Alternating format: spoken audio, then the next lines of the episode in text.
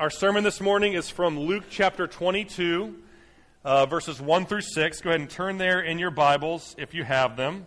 You can find Luke 22, verse 1 on page 828 of the Pew Bible in front of you. So grab a Pew Bible and turn to page 828 if you don't have one, or look along on the screen. But I, I tend to think that it's, you know, I tend to think it's better, more helpful, and it'll stick with you longer if you have a Bible that you're looking at in front of you. You can kind of, you know, track the entire passage uh, as, as we go through it. So turn there. Uh, we are in the, what's known as the Passion Week of Jesus, the week between uh, Palm Sunday when he enters in uh, to Jerusalem and Good Friday when he is when he is uh, killed. So, quick overview of the entire book of Luke, just to kind of make sure, kind of re- refresh, get us all on the same page. Luke 1 through 2, narrative of Jesus' birth and childhood. 3 to 4, Jesus' preparation for ministry, temptation, baptism. Luke 4 to 9, Jesus' public ministry in and around Galilee, northern Israel, calls his disciples, begins teaching and doing miracles. Luke 9 to 19, uh, Jesus makes this long trip from, uh, from, north, from Galilee in northern Israel down to Jerusalem in southern Israel. He's accompanied by his 12 disciples. He's accompanied by uh, the, the women who followed him and were funding his ministry. He's accompanied by dozens, if not hundreds or thousands of others that followed along with him as well. Along the way, he's teaching, uh, preaching, doing miracles. Uh, this is where we see all of the parables: the Good Samaritan, the rich, uh, you know, the, the the rich ruler, the prodigal son the dishonest manager, the persistent widow. I mean, all of these different parables kind of all happen on that trip from Galilee down to Jerusalem. Luke 19 to 22, which is where we are now, Jesus arrives in Jerusalem. He flips over all the tables uh, in the temple because he's really upset, and uh, he spends a few days teaching in the temple and inciting the anger of all of the religious leaders there. Luke 22, he is arrested. Luke 23, he's tried and convicted and crucified. Luke 24, he's raised from the dead and ascends back to heaven to the right hand of the Father. So that's that's the the Gospel of Luke, kind of in uh, in in its broadest strokes. At the moment, we're in that Passion Week. Jesus has entered in, he's made his triumphal entry into Jerusalem, and he is teaching, and, and we're kind of in the days leading up to his uh, arrest and death on the, on the cross. And so this is the passage where, this is the moment where Judas makes his decision to betray Jesus into the hands of the people that want to uh, kill him. He's been, he's been thinking about it for a while right? Uh, back before Jesus ever arrived in Jerusalem, we could see evidence that he was starting to, that Judas was starting to go astray. Um, you know, whenever, whenever the disciples would spend money uh, on anything, Judas would kind of get on his high horse and say, don't spend that. Let's save it. Let's keep it and give it to, to the poor. But in reality, it wasn't that he wanted to give it to the poor. It's that he was stealing from Jesus and the disciples and kind of, uh, you know, uh, embezzling and kind of putting this money aside for himself. You can read about that in, in John chapter 12. So Judas, for a long time, has kind of been nursing and, and cultivating and kind of secretly growing this love of the world over and against and at the expense of love for Jesus and for the things of, of God. And so it's starting to kind of go, starting to come to fruition here uh, in Luke chapter 22. So I'm going to read it, verses 1 through 6, then we're going to pray and we're going to spend some time considering it. it. Reads, Now the feast of the unleavened bread drew near, which is called the Passover, and the chief priests and the scribes were seeking how to put him to death, for they feared the people. Then Satan entered into, Jer- into Judas, called Iscariot, who was of the number of the twelve. He went away and he conferred with the chief priests and the officers how he might betray him to them. And they were glad and they agreed to give him money. And so he consented and sought an opportunity to betray him to them in the absence of a crowd. Father in heaven, we uh, pray, we ask your blessing on these next few minutes. Lord, we pray that you would impress upon us uh, the importance of guarding against sin and fighting against sin and temptation. Lord, we pray that you would help us to see and savor Jesus in his glory. It's in Christ's name that we pray. Amen. Okay. Now, the feast of the unleavened bread drew near, which is called the Passover. This is why Jesus was traveling to Jerusalem from Galilee. He had done it every year. Most people in Israel would do it every year around this particular time. They'd make a pilgrimage to come celebrate the Passover at the temple. It was crazy busy. It was this, like, just, you know, this intersection of religion and politics and commerce and tourism. You know, kind of everyone would, would descend, and it would be this big, huge party slash festival slash holiday. And the tradition, it kind of dated back uh, to the Old Testament, right? I mean, when you, um, you know, start with Adam and Eve in the garden, right? Shortly thereafter, you've got Noah and the flood. And then after that, you've got Abraham being called out of his home and being called to uh, the, the, the area of Canaan. And that's kind of where God called Abraham. Well, the next, uh, the rest of Genesis kind of tracks through Abraham and Isaac and Jacob and their kind of stories in the land of, of Canaan.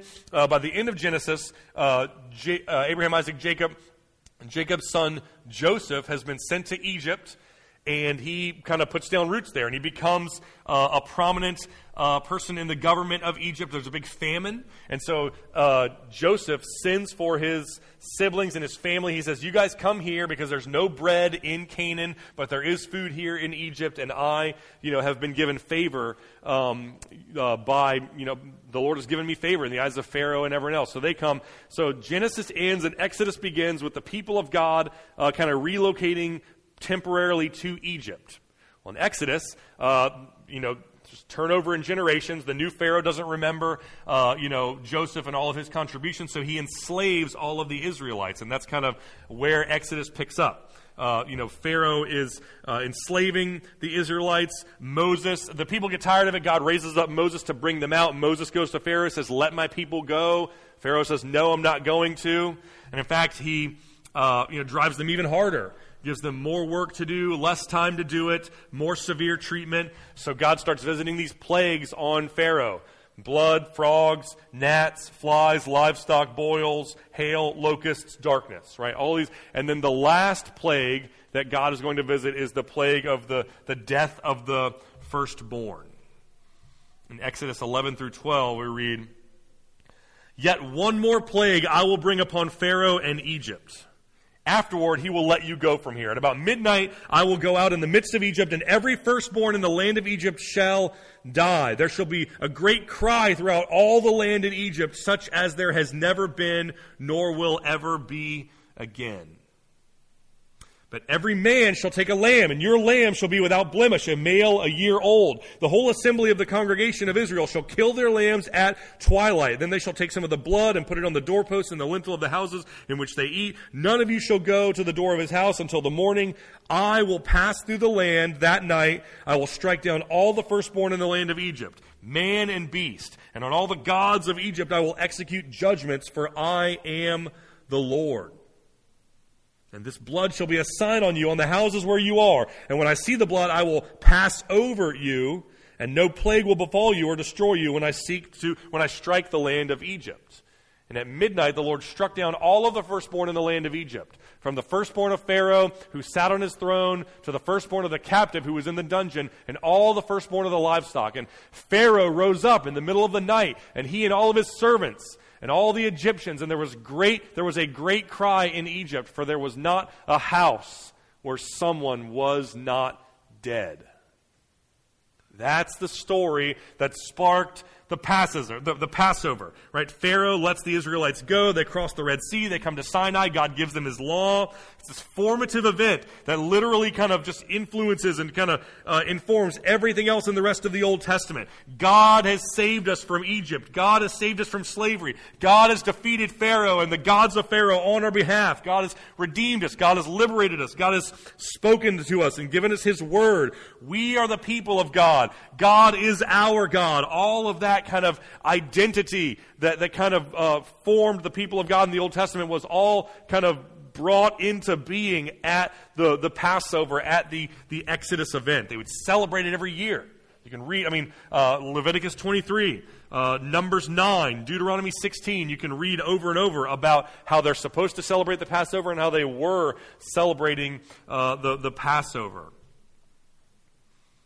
Be this, this event every year where God, God, would just say, I want you to rehearse. I want you to remember. I want you to reflect on the fact that you were in slavery. You needed to be set free right? I'm going to set you free, right? I want you to take a, a, spotless, sinless lamb that's perfect and innocent. I want you to kill it in your place as a sacrifice for sin. The anger and fury and wrath of God that's meant for you because of your sin is going to fall on that innocent, spotless lamb instead of you. That lamb is going to absorb and endure the wrath of God. And when he does, the wrath of God is going to be propitiated. It's going to be satisfied, and there won't be any left for you. And then I want you to take the blood of that lamb and I want you to, to apply it to yourself. I want you to cover yourself in it. I want you to hide in the blood of the, the lamb so that you publicly identify with this lamb that was killed. Everyone can see and know that you have identified with and hidden in the lamb that was killed.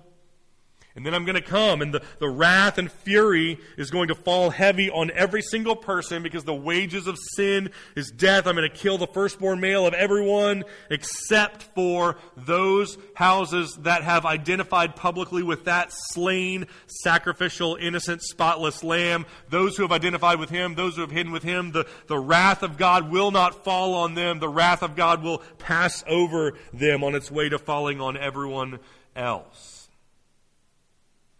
Instead of getting the judgment that you deserve, you will get mercy that you do not deserve on the basis of a lamb that was killed as a sacrifice in your place to satisfy the wrath of God. That's the story of the Passover. Which kind of helps us place it. It helps us assign meaning to it because we can see that, you know, it's not like Jesus just happened to be traveling to Jerusalem on the Passover, and then he happened to coincidentally be killed uh, in Jerusalem on the, the cross, right? As if those two were unconnected. This was specifically designed and foreordained for Jesus to die at the Passover because God is effectively telling his people the Passover is about Jesus. Jesus is, right? Sure, the Passover was about the Exodus, and it was about Pharaoh, and it was about Moses, and it was about delivering God's people from Pharaoh, and it was about, about bringing them to Sinai and speaking to them. It was about a lamb and a doorframe and, and, you know, passing over these homes in Egypt. But the deeper, truer meaning about the Passover is that it's about Christ. It's about God not just delivering his people from slavery in Egypt, but delivering his people from slavery and bondage to sin right? Not just, not just bringing them uh, out of Egypt and, and kind of into the promised land, but bringing them into a new relationship with Him. Right? Jesus is, I mean, uh, Paul in 1 Corinthians 5 says that Jesus is our perfect uh, uh Passover lamb. John in 129 says, uh, the, John the Baptist in John says, Behold the Lamb of God who takes away the sin of the world. Jesus is our Passover lamb who dies in our place for our sin as a sacrifice when he's crucified on the cross. The wrath of God that was poured out on that innocent, spotless lamb in Exodus was also poured out on Christ on the cross. And just as the people of God publicly identified with God by applying the blood to their doorframe of their home, so too the people of God identify publicly with Christ. They turn from their sin. They trust in Jesus. They get baptized. They join a church. Everyone can see and know that that person has, has individually, personally trusted in Christ. He has appropriated the, the death and burial and resurrection of Jesus and all that it secures, he has appropriated that to himself. Right? Just as the destroyer in uh, Egypt kind of came in and, and visited his wrath, killed everyone, uh, with the exception of those who were hidden in the blood of the Lamb. So too, uh, Jesus will return and he will um, be he will visit his wrath on everyone who is not hidden in him and trusted in him. So Jesus comes to Jerusalem specifically at the Passover. Jesus is going to die on the cross at the Passover because the Passover is about uh, Jesus. It always, it always has been. So the Feast of Unleavened Bread drew near, which is called the Passover, and the chief priests and the scribes were seeking out how to put him to death. Guys have been preheating for a while now. They've been, they've been mad. They've been brooding all throughout the, the Gospel of Luke. We kind of see that the religious leaders do not like Jesus. They're constantly questioning him, confronting him, quizzing him, trying to trap him, trying to corner him, trying to use something that he can say against him to discredit him or to to cancel him, or they invite him over to dinner, but then uh, it's just so that they can, you know, trick him and school him and tell him about how wrong he is and how right they are. They judge him for eating with sinners, and and uh, they judge him for being associated with with people that they don't like. And at times, Jesus fires back and he says, you know, these this is a brood of vipers. These are whitewashed tombs, right? They, they worry about the outside. They look presentable and impressive, but inside they're, they're dying and they are full of selfishness and, and pride. Jesus is telling the people around him, be wary of. He says these people are going to hell. They presume to be teachers, but they are going to hell, and if you follow them, you will uh, end up going to hell just like they do. And so the religious leaders hate Jesus. They want to kill Jesus. They began plotting how to kill him back in Luke chapter 19 because Jesus represents to these religious leaders a, a threat to the system that they had built on which they were kind of sitting on top of this, of this power structure, right? Their, the religious leaders' entire life, their entire economy, their entire everything that they held sacred and valuable all was, you know, built around religion and religious righteousness and the status and authority that they that they, they knew the law. They they had it memorized. They knew all of the nuances and all of the idiosyncrasies of the of the law and all the interpretations and debates about all the details and the issues of the law. They they followed the law perfectly. They practiced all of the rituals and procedures. They washed their hands all the right way. They they attended all the right services, right? And because of all of this like religious stuff and their adherence to it, they were kind of held up on a, a pedestal, right? They, if anyone had a question about the law, you go to them. If anyone had issues or disagreements, you go to them, and they're the final court of appeal. Everyone wanted to be like them. Everyone wanted to be near them. Everyone revered them. Everyone kind of bowed before them and honored them. And that was the life of a religious leader in Israel, right? You're kind of like the Pope, right? I mean, everyone just like honors and defers and just thinks very highly of you. And here Jesus comes along and says, that guy is not worth following. Those people are not worth following. They're going to hell, and if you follow them, you'll go to hell like them. That was a huge threat to upend and just dismantle and, and just deconstruct the entire system that they had built that they, frankly, relied on said they were seeking how to put Jesus to death, for they feared the people. Because again, like the whole system is you know, here's religion, here's why it's so important, here's why we are the authorities in religion, here's why you need to come to us and follow us and listen to us because of everything that we know about religion. And it was kind of this um, distinction, right? You've got the, the, the ruling class, you've got the aristocracy, you've got the, the you know, the religious leaders, and then you've got everyone else. And so there was a sense in which they were on top and all of the people needed them and were looking to them, but there's another sense in which they needed the approval of the re- regular. It's like a celebrity, right? Like a, a celebrity is like they are rich and famous and they go to all of these, you know, fly on private jets, VIP rooms and everything, but but their celebrity exists because people follow them, want to be like them, are, are interested in who they are and what they, what they do. If, if regular people stopped caring about celebrities and stopped wanting to be like them and wanting to live the life that they lived and stopped Googling them and following them, then they, like it would, it would, they would lose their, they would lose their celebrityness.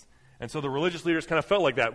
They need us. The regular people need us to interpret the law and to be the, the final court of appeal. But the dirty little secret is we need them. We need them to love us. We need them to like us. We need them to approve of us. We need them to think highly of us. And so if they stop, you know, um, you know, fawning over, like if they stop idolizing us and idealizing us, then our whole system is going to come crashing down. And so they feared that. They feared the people and they feared the loss of the approval and the, the loss of being esteemed by the people. And Jesus, you know, was kind of like messing with that and kind of making it look like maybe they were going to lose the approval of and, and the, the being esteemed by the people. And so they feared that, and because their idol of people's approval was being threatened, they hated Jesus, who in their eyes was the threat to that idol, and they hated him and they wanted to murder him. So religious leaders are trying to put Jesus to death because he represents a threat to the people's, uh, you know, following them. And then Satan entered into Judas, called Iscariot, who was of the number of the twelve. So now Satan himself arrives on the scene.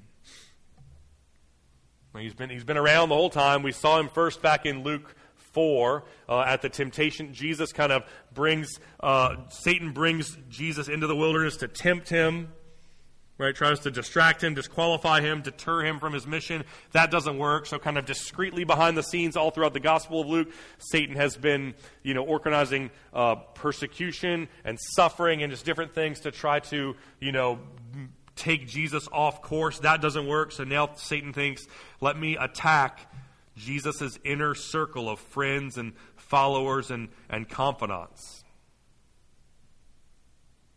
Of course, the, the irony is the irony is that, that Satan is uh, tapping Judas to betray Jesus so that Jesus will be killed so that he can deter Jesus from his mission, so that he can ensure that Jesus' mission is not successful, so that he can dethrone God and kind of set himself up on the throne instead of God. The irony is that that is what Jesus' mission was. Jesus' mission was to save his people, and the means through which he was going to save his people was to die on the cross. And so, you know, Satan seeks to thwart God's plan by setting into motion the exact thing that's needed to accomplish God's plan, which is a little bit ironic and a little bit kind of like you wonder why, right? Like, is Satan, does he not know what's coming or does he not understand God's ultimate plan to die on the cross for the sins of his people? Why would he do this? Why would he participate in the plan that God has uh, architected from the beginning? And I think the answer is because he was deceived. He was del- deluded, right? Um, Revelation 12 refers to Satan as the deceiver of the whole world. So there's a sense in which Satan is this Machiavellian, right? He's deceiving other people while he himself sees all the moves and he kind of knows everything. But there's also, I mean, Galatians 6 3 says that it's not, it's possible to not just deceive others, but to yourself, to deceive yourself and to be deceived because of pride and self exaltation, which is the exact thing that Satan fell prey to. So I think that Satan has just deceived himself here. And he knows full well that if Judas betrays Jesus and if Jesus dies on the cross and if uh, on the cross Jesus satisfies the wrath of God and accomplishes the salvation of his people, then Jesus and his people can be together forever. The exact opposite of what Satan wants, but he's deluded himself, he's deceived himself to think, even though I know that to be true, I'm going to convince myself that it's not. I'm going to convince myself that if I can kill Jesus, then that will be a win for me and a loss for God. Despite the fact that he knows full well that Jesus is dying on the cross is exactly what he needs to accomplish the salvation of his people. So Satan enters into Judas and seeks to inspire him and influence him to, to betray Jesus to death. And Luke specifically mentions that Judas was of the number of the twelve. I mean, we kind of we already knew that. We'd seen that that uh, Judas was of the of the twelve back in Luke six, I think, when the the twelve the disciples were kind of gathered together. But Luke goes out of his way to, to reiterate it here, almost as if to say, don't forget, like, let's not forget, let's not overlook, let's not move too quickly past the reality that Judas was in Jesus' inner circle.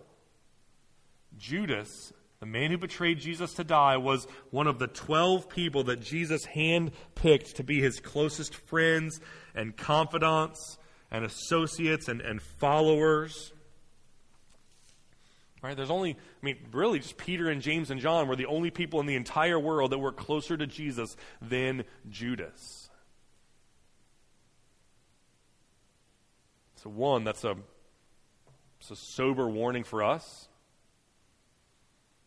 to be wary of this idea that because I have done this, or because I've accomplished this, or because I'm a part of this group, or because I'm this close to Jesus in this way, I don't need to worry about sin, temptation.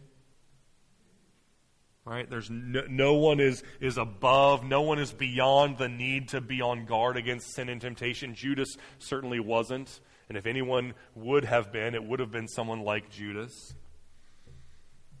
It's also instructive for us to think.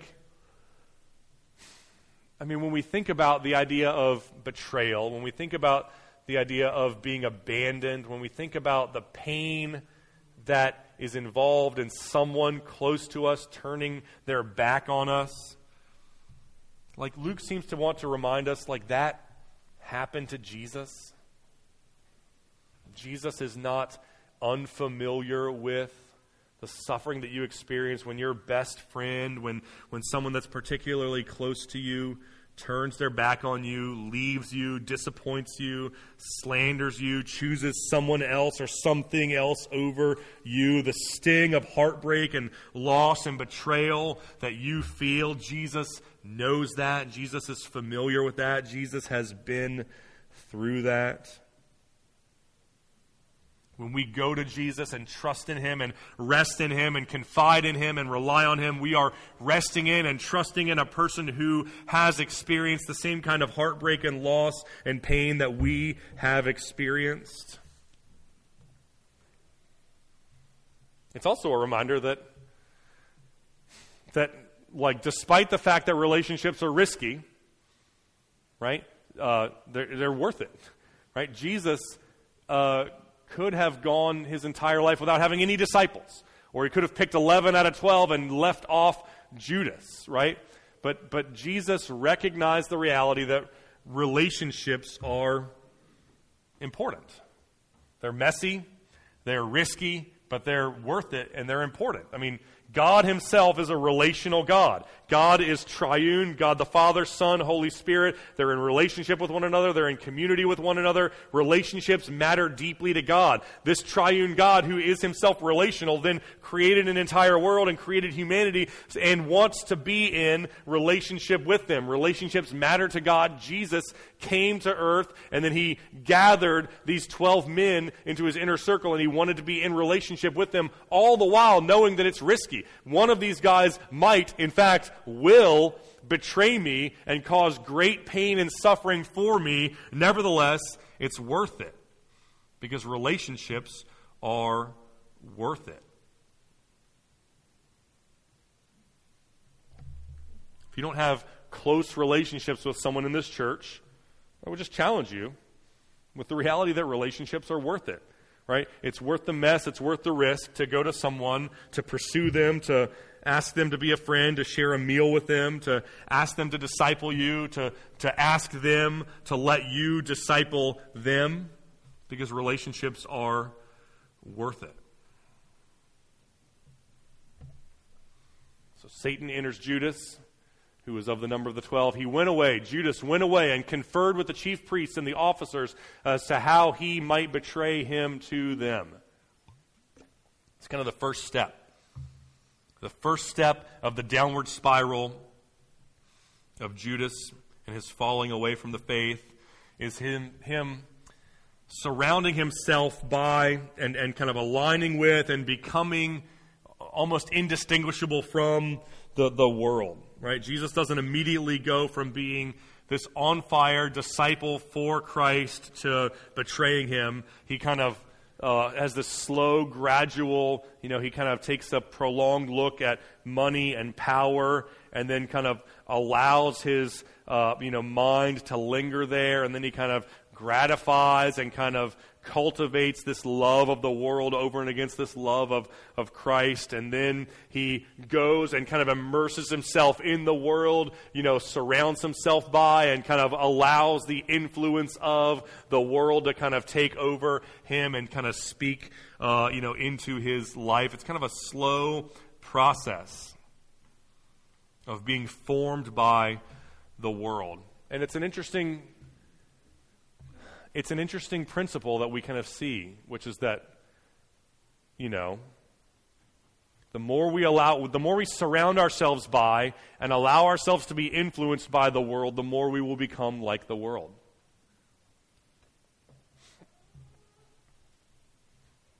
In 2 Corinthians 2, or yeah, 2 Corinthians 3, Paul exhorts his people, Paul exhorts the people of God to behold the glory of the Lord so that we will be transformed and conformed into the image of God. Right? The logic of 2 Corinthians 3:18 is stare at Christ, behold Christ, right? Gaze upon Christ and as you do, you will become more and more like Christ. You will begin to image him more and more. And so that's true in the positive sense, right? Practice the spiritual disciplines, read your Bible, pray, meditate, attend church, gather, be encouraged by, and be around other believers, and you'll begin to look more and more like Christ. And the converse is also true as well, right? Take it, consume too much of the world, surround yourself by the world, and you will begin to look like the, the world. Watch too much TV, entertain yourself to death, right? Inappropriate content, gratuitous violence. You'll become desensitized. You'll be more at risk to fall victim to it. Watch too much, you know, cable news. Read too much, you know, stuff that's designed to whip people into a frenzy about how the other political party is bad or, you know, they're all trying to, they're all racist or they're all anti God or they're all trying to ruin this country, and you'll start to internalize it, and you'll start to become anxious, and you'll start to become agitated, and you'll become resentful and, and combative. I read an article this week that said that over the last couple of years, and the pandemic I think had a lot to do with it, uh, people's average screen time has soared, and it's now approaching 90 hours a week. That's how much time we spend TVs, computers, phones, you know, work, play, whatever it is, 90 hours a week of screens. We go to church for like an hour, maybe an hour and a half. So, so it's not a favorable ratio.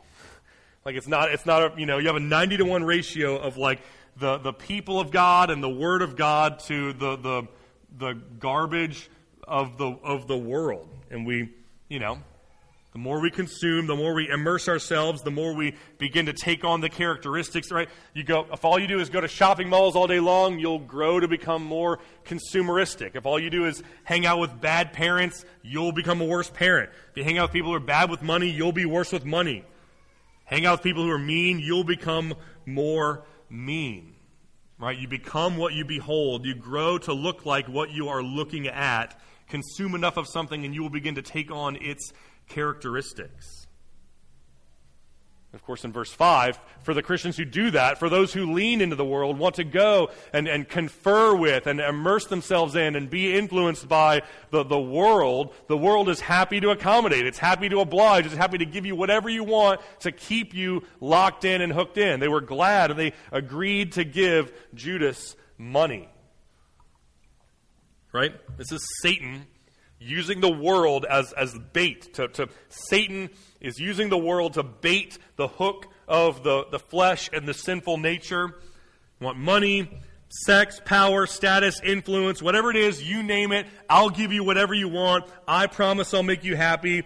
I promise you'll be satisfied right? You'll have everything you've always wanted. Your life will look exactly like you've always wanted it to be. All the, all the rules and restrictions that God has placed on your life that are making you miserable, they'll all be gone. All the fun and joy and pleasure that God is demanding that you deprive yourself of. You can indulge in that. You'll be the king. You'll be in charge. You'll be at the center. You'll have whatever you want. It's a strategy of Satan using the world to entice our sinful nature to pull us away from God.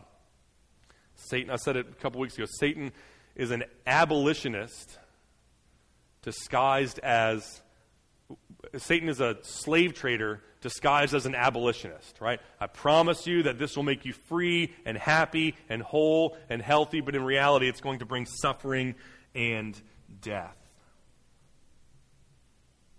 And so we would do well to, to learn from Judas here and to be aware of and to kind of be on guard against these kinds of things as they, they happen in our, our lives.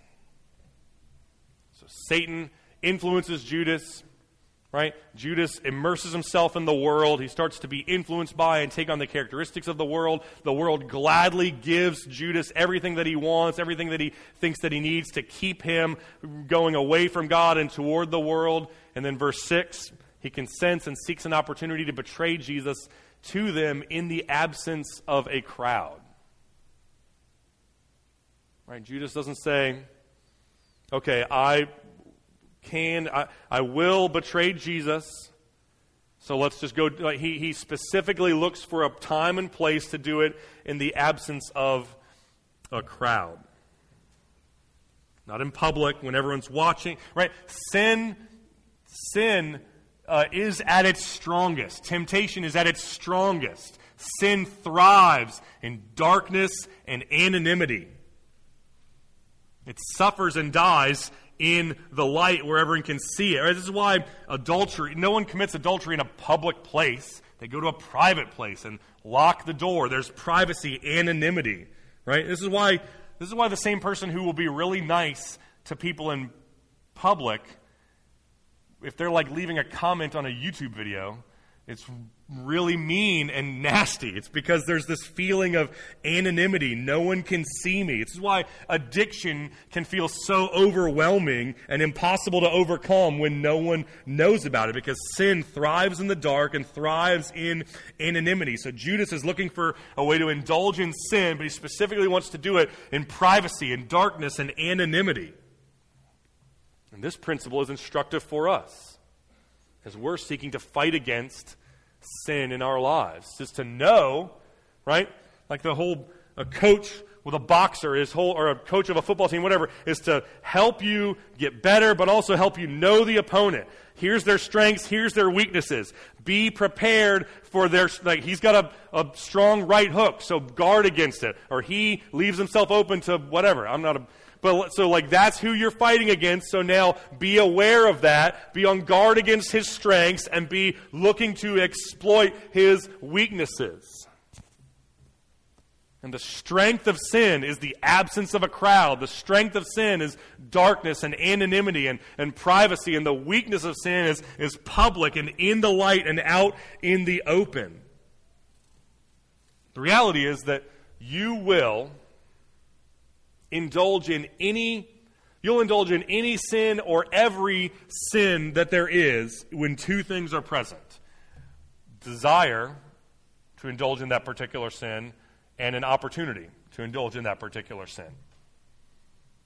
Pride selfishness greed anger deceit adultery consuming things that are inappropriate gossips, or whatever it is, right? Whatever sin it is, you will indulge in it if you desire to indulge in it and if there's an opportunity to, to, to indulge in it. So, the long term strategy for every believer as we fight against sin is to choke out and fight against sin at the desire level, right? Is to, is to get to a place where, you know, I, I, love Jesus more, more, than money, right? I, maybe, maybe the sin in view here is uh, deceit or theft. And so I love Jesus more than money. I'm not going to steal even though I could and get away with it. There's this long term process of, of practicing the spiritual disciplines and walking with Jesus and beholding Him and becoming like Him and desiring Him more and more and falling more and more in love with Jesus so that we fall out of love with the world to where we get to where, you know, I have an opportunity to take something that's not mine. I'm not going to do it because I don't want to uh, bring reproach upon the name of Christ and I don't want to bring distance between me and Christ. That's kind of the long term fighting sin at the desire level.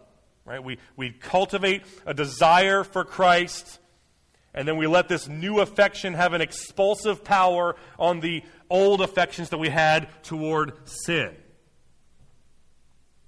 Ultimately, we'll arrive there in heaven, and we're trying to get there here and now. But in the short term, while, we're, while we are pursuing that long term eradication of the desire for sin, the short term battles are won by, at times, uh, minimizing or eliminating opportunity for sin. So, I'm not yet at a place where I can be around money and not take it, or I'm not yet in a place where I can have the chance to slander someone and decide not to do it. I'm not yet in a place where I can have an opportunity to gratify that sinful impulse and not do it. But I'm going to fight the short term battle by eliminating the opportunity. Right? If I'm tempted to, to take money, I'm just going to avoid scenarios where there's money that I can take and no one can know about it. If I'm tempted to slander someone, I'm not going to hang out with people who tempt me to slander others.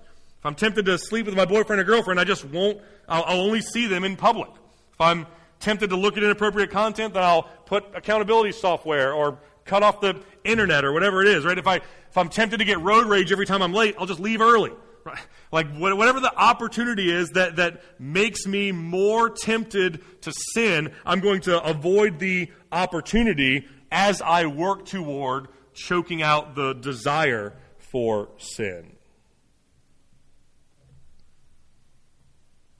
So Judas as he is falling further and further away from Christ, falling further and further away from the faith, he starts to nurse and look for and facilitate opportunities to sin. And Christians, as we are fighting against the desire to sin, we should along the way be fighting to avoid and eliminate opportunities to sin. Satan uses the world, uses the things of this world to tempt us and take hold of our soul.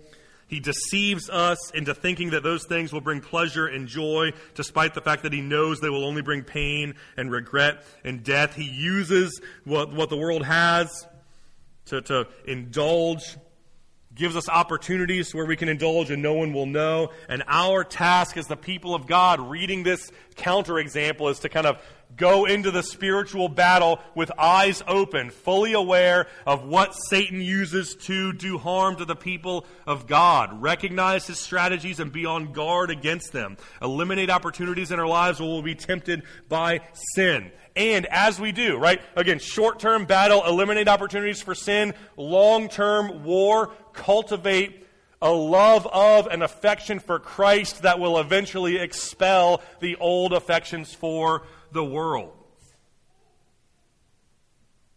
The long term strategy for fighting against sin and succeeding as a Christian is to see and savor and enjoy and behold and therefore become more like Jesus, who is our true Passover lamb, right? The, the Lamb of God who takes away the sin of the world, who gives himself as a sacrifice for us, dies on the cross in our place for our sin to satisfy the wrath of God for us so that when the when the wrath of God falls on everyone else and everything else it will pass over us by God's grace so that we can be forgiven so that we can be reconciled to God and live with him in his presence under his rule. The the, the long-term war strategy for succeeding as a believer is to cultivate a love for Jesus as our great and glorious savior to live in view of Him, and to turn from sin, trust in Him, and walk faithfully with Him instead of falling away from Him into love with the world.